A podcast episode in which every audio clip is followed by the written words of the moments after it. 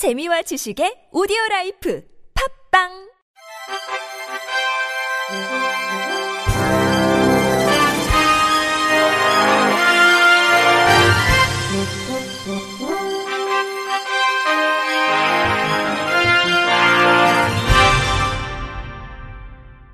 청취자 여러분 안녕하십니까? 10월 23일 월요일 KBIC 뉴스입니다. 신종 코로나 바이러스 감염증으로 1년 미뤄진 2022 항저우 장애인 아시아 경기 대회가 본격적으로 시작됐습니다. 항저우 장애인 아시아 경기 대회 조직위원회는 어제 오후 8시 30분 중국 저장성 항저우의 올림픽 스포츠 센터 스타디움에서 대회 개회식을 성대하게 열었습니다. 2022 항저우 장애인 아시아 경기 대회 주제는 Hearts Meet Dreams Shine으로 마음이 통하면 미래가 열린다 는 이 슬로건은 승리를 향한 꿈과 경쟁을 갖고 모인 이들이 더욱 밝은 미래를 함께 만들어간다는 의미입니다. 아프가니스탄의 필두로 각국 선수단이 입장하기 시작한 이날 개회식에서 한국은 공동 기수로 나선 태권도 주정훈과 골볼 김희진을 앞세워 44개국 중 15번째로 입장했습니다. 김진혁 선수단장이 이끈 선수단은 짙은 상하이 단복에 붉은색 넥타이를 메고 한 손에는 태극기를 흔드는 동시에 나머지 한 손으로는 관중을 향해 인사했습니다. 한국은 시각 축구를 제외한 21개 종목에 선수 208명과 임원 137명 등 총 345명의 선수단을 파견해 종합 4위를 목표로 삼았습니다. 이스라엘과 하마스의 전쟁으로 고통을 받는 팔레스타인 선수단이 28번째로 입장할 때는 큰 박수가 나오기도 했습니다. 마지막 순서로 중국 선수단이 입장하자 경기장은 떠나갈 듯한 환호성으로 뒤덮였습니다. 항저우 장애인 아시아 경기 대회 조직위원장을 맡은 왕하오 중국 저장성장은 앞서 성공적으로 끝난 아시안 게임과 함께 아시아 경기 대회를 시작해 스포츠 열정을 이어갈 것이라며 시진핑 중국 국가 주석은 장애인에게 관심과 배려를 기울인다. 선수들이 꿈을 실현하고 존엄과 자신감, 독립성으로 빛나기를 희망한다고 말했습니다. 윤석열 정부가 장애 가정의 경제적 부담을 줄이기 위해 발달 재활 서비스 바우처 지원금을 인상했으나 바우처 지원금 인상 이후 제공 서비스 단가도 동반 성장해 오히려 장애아 가정의 부담이 커지고 있다는 지적입니다. 오늘 국회 보건복지위원회 더불어민주당 최혜영 의원이 보건복지부에서 제출받은 자료에 따르면 바우처 지원금을 3,750원 인상 직후 발달 재활 서비스 제공 영역의 단가가 최소 5,380 8,880원에서 최대 8,170원까지 동반 상승했습니다.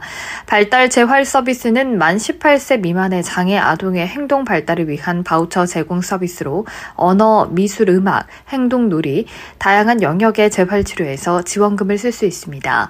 지난 2012년 11월 보건복지부는 발달 장애인의 평생 돌봄 강화 대책을 발표하며 발달 재활 서비스 단가 비용을 3만 원 인상했습니다.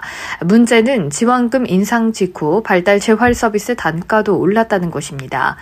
보건복지부가 최혜영 의원실에 제출한 자료에 따르면 시도별 평균 단가 상승 금액은 약 5,920원으로 지원금 인상 폭보다 컸으며 제주도는 평균 단가가 무려 11,000원 이상 올랐습니다. 최혜영 의원은 정부가 평생 돌봄 강화 대책을 발표하며 발달 재활 서비스 지원금을 인상했지만 제공기관 단가가 더 많이 올라 장애 아동을 키우는 가정의 부담은 오히려 가중됐다고 우려를 포하며 보건복지부의 서비스 단가 관리에 관한 지침 강 강화 등을 통해 행정 처분 등 실효성 있는 방안을 마련해 하루빨리 서비스 가격을 안정시켜야 한다고 주문했습니다. 정부가 직업훈련 비용을 지원해주는 국민 내일배움 카드의 한도가 장애인 자립준비 청년 등 취약계층에 대해 최대 500만 원으로 상향됩니다. 고용노동부는 취업계층에 대한 직업훈련 기회 확대 등의 내용을 담은 국민 내일배움 카드 운영 규정을 개정 고시해 오늘부터 시행한다고 밝혔습니다. 국민 내일배움 카드는 취업준비생이나 이직 희망자, 업무 역량 향상을 원하는 직장인 등에게 발급되는데 다양한 직업훈련 과정을 들이며 훈련비의 45%에서 85%가 국비로 지원됩니다. 기존 한도는 300만 원이지만 기간제 파견 근로자 등에 대해선 100만 원, 중위소득 60% 이하의 경우 200만 원까지 한도가 추가 지원됩니다. 이번 개정으로 기초생활수급자와 차상위 계층 외에 장애인과 자립준비 청년, 한부모 가족 해당자, 출소 예정자 등도 200만 원 추가 지원 대상에 포함됐습니다. 단 한도 100만 원 추가 지원의 경우 우선 지원 대상 기업 재직자에 대한 지원은 종료되고 기간제 파견 근로자 고용 위기 지역 및 특별 고용 지원 업종 종사자만 지원 대상으로 남게 됩니다. 권태성 고용부 직업 능력 정책국장은 첨단 신기술 분야 훈련을 확대해 대해 기술 인력 부족 문제를 해소하고 청년 취업 기회를 확대할 것이라며 동시에 취약계층에 대한 직업 훈련 기회도 지속적으로 확대해 나가겠다고 말했습니다.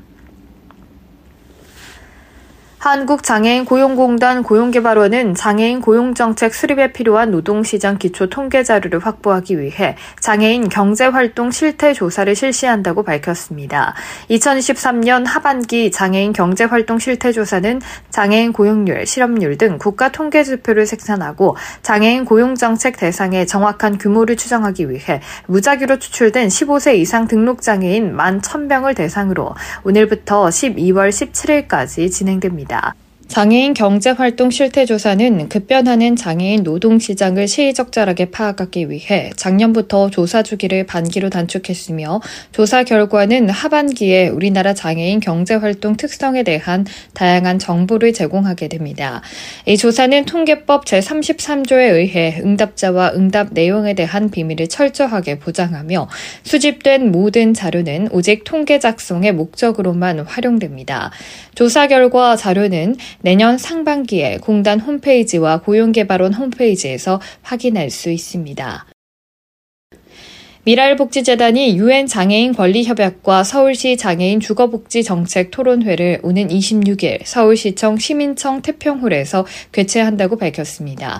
장애인 탈시설 범사회복지대책위원회가 주최하고 미랄복지재단이 주관한 이번 토론회는 유엔 장애인 권리협약과 서울시 장애인 주거복지 정책의 개선 방향을 제시하기 위해 마련됐습니다.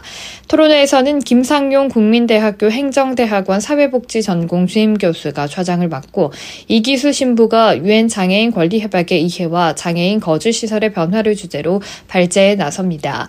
또 변경이 한신대학교 재활상담학과 교수가 타일 시설 패러다임과 발달 장애인 주거 복지 정책의 현실화로 주제 발표를 할 예정입니다. 이어 김현아 장애인 거주시설 이용자 부모 회장, 김용현 원광보건대학교 물리치료학과 교수, 고강현 서울시 장애인 복지과장, 이민우 임무영 법률사무소 변호사가 참석해 현 장애인 주거복지 정책의 현실적 문제점을 짚어보고 문제 해결을 위한 대안을 논의합니다. 이번 토론회는 장애인 탈시설 관련 다양한 전문가들이 함께 모여 장애인의 지역사회 자립을 위한 바람직한 정책 방향을 심도 있게 논의하는 자리가 될 것으로 기대됩니다. 본 토론회는 장애인 탈시설 정책에 관심 있는 누구나 참석이 가능합니다. 거주지에 주차 공간이 부족하다는 이유로 지인의 부친이 생전에 붙이고 다니던 장애인 자동차 표지를 건네받아 장애인이 사용하는 자동차인 것처럼 주차한 50대가 처벌받았습니다. 춘천지법 형사 1단독 송종선 부장판사는 공문서 위조와 위조 공문서 행사의 혐의로 기소된 52살 A씨에게 징역 8개월에 집행유예 2년을 선고했다고 밝혔습니다. A씨에게 사망한 아버지의 장애인 자동차 표지를 건네준 55살 B씨에게는 공문서 위조 혐의만 적용해 징역 3개월을 내렸습니다. A씨는 지난해 11월 B씨에게 거주지에 주차장이 부족하다. 관리인으로부터 장애인 주차구역에 주차해도 된다고 허락받았는데 장애인 자동차 표지를 차에 붙이면 신고가 안 될 것 같다며 B씨로부터 장애인 자동차 표지를 건네받았습니다. B씨가 건넨 장애인 자동차 표지는 그의 아버지가 살아생전 차량에 붙였던 것이었습니다. A씨는 표지에 적혀있던 차량 번호를 지우고 자신의 차량 번호를 쓴 뒤 같은 달 14일부터 이듬해 1월 3일까지 자신의 BMW BMW 승용차에 부착해 차를 몰고 다니며 장애인 주차구역에 주차했습니다. 송 부장판사는 공문서에 공신력을 저해하는 행위로 죄질이 좋지 않다며 범행 동기와 수단, 결과, 범행 횟수 등을 종합적으로 참작해 형을 정했다고 양형 이유를 설명했습니다. 끝으로 날씨입니다. 내일은 수도권과 강원 영서, 충청권 북부에 가끔 비가 내리겠습니다. 비가 내리는 지역을 중심으로는 돌풍과 함께 천둥과 번개가 치겠습니다. 내일 아침 최저 기온은 5도에서 14도, 낮 최고 기온은 28도에서 23도를 기록하겠습니다. 이상으로 10월 23일 월요일 KBIC 뉴스를 마칩니다. 지금까지 제작의 권순철, 진행의 박은혜였습니다. 고맙습니다. KBIC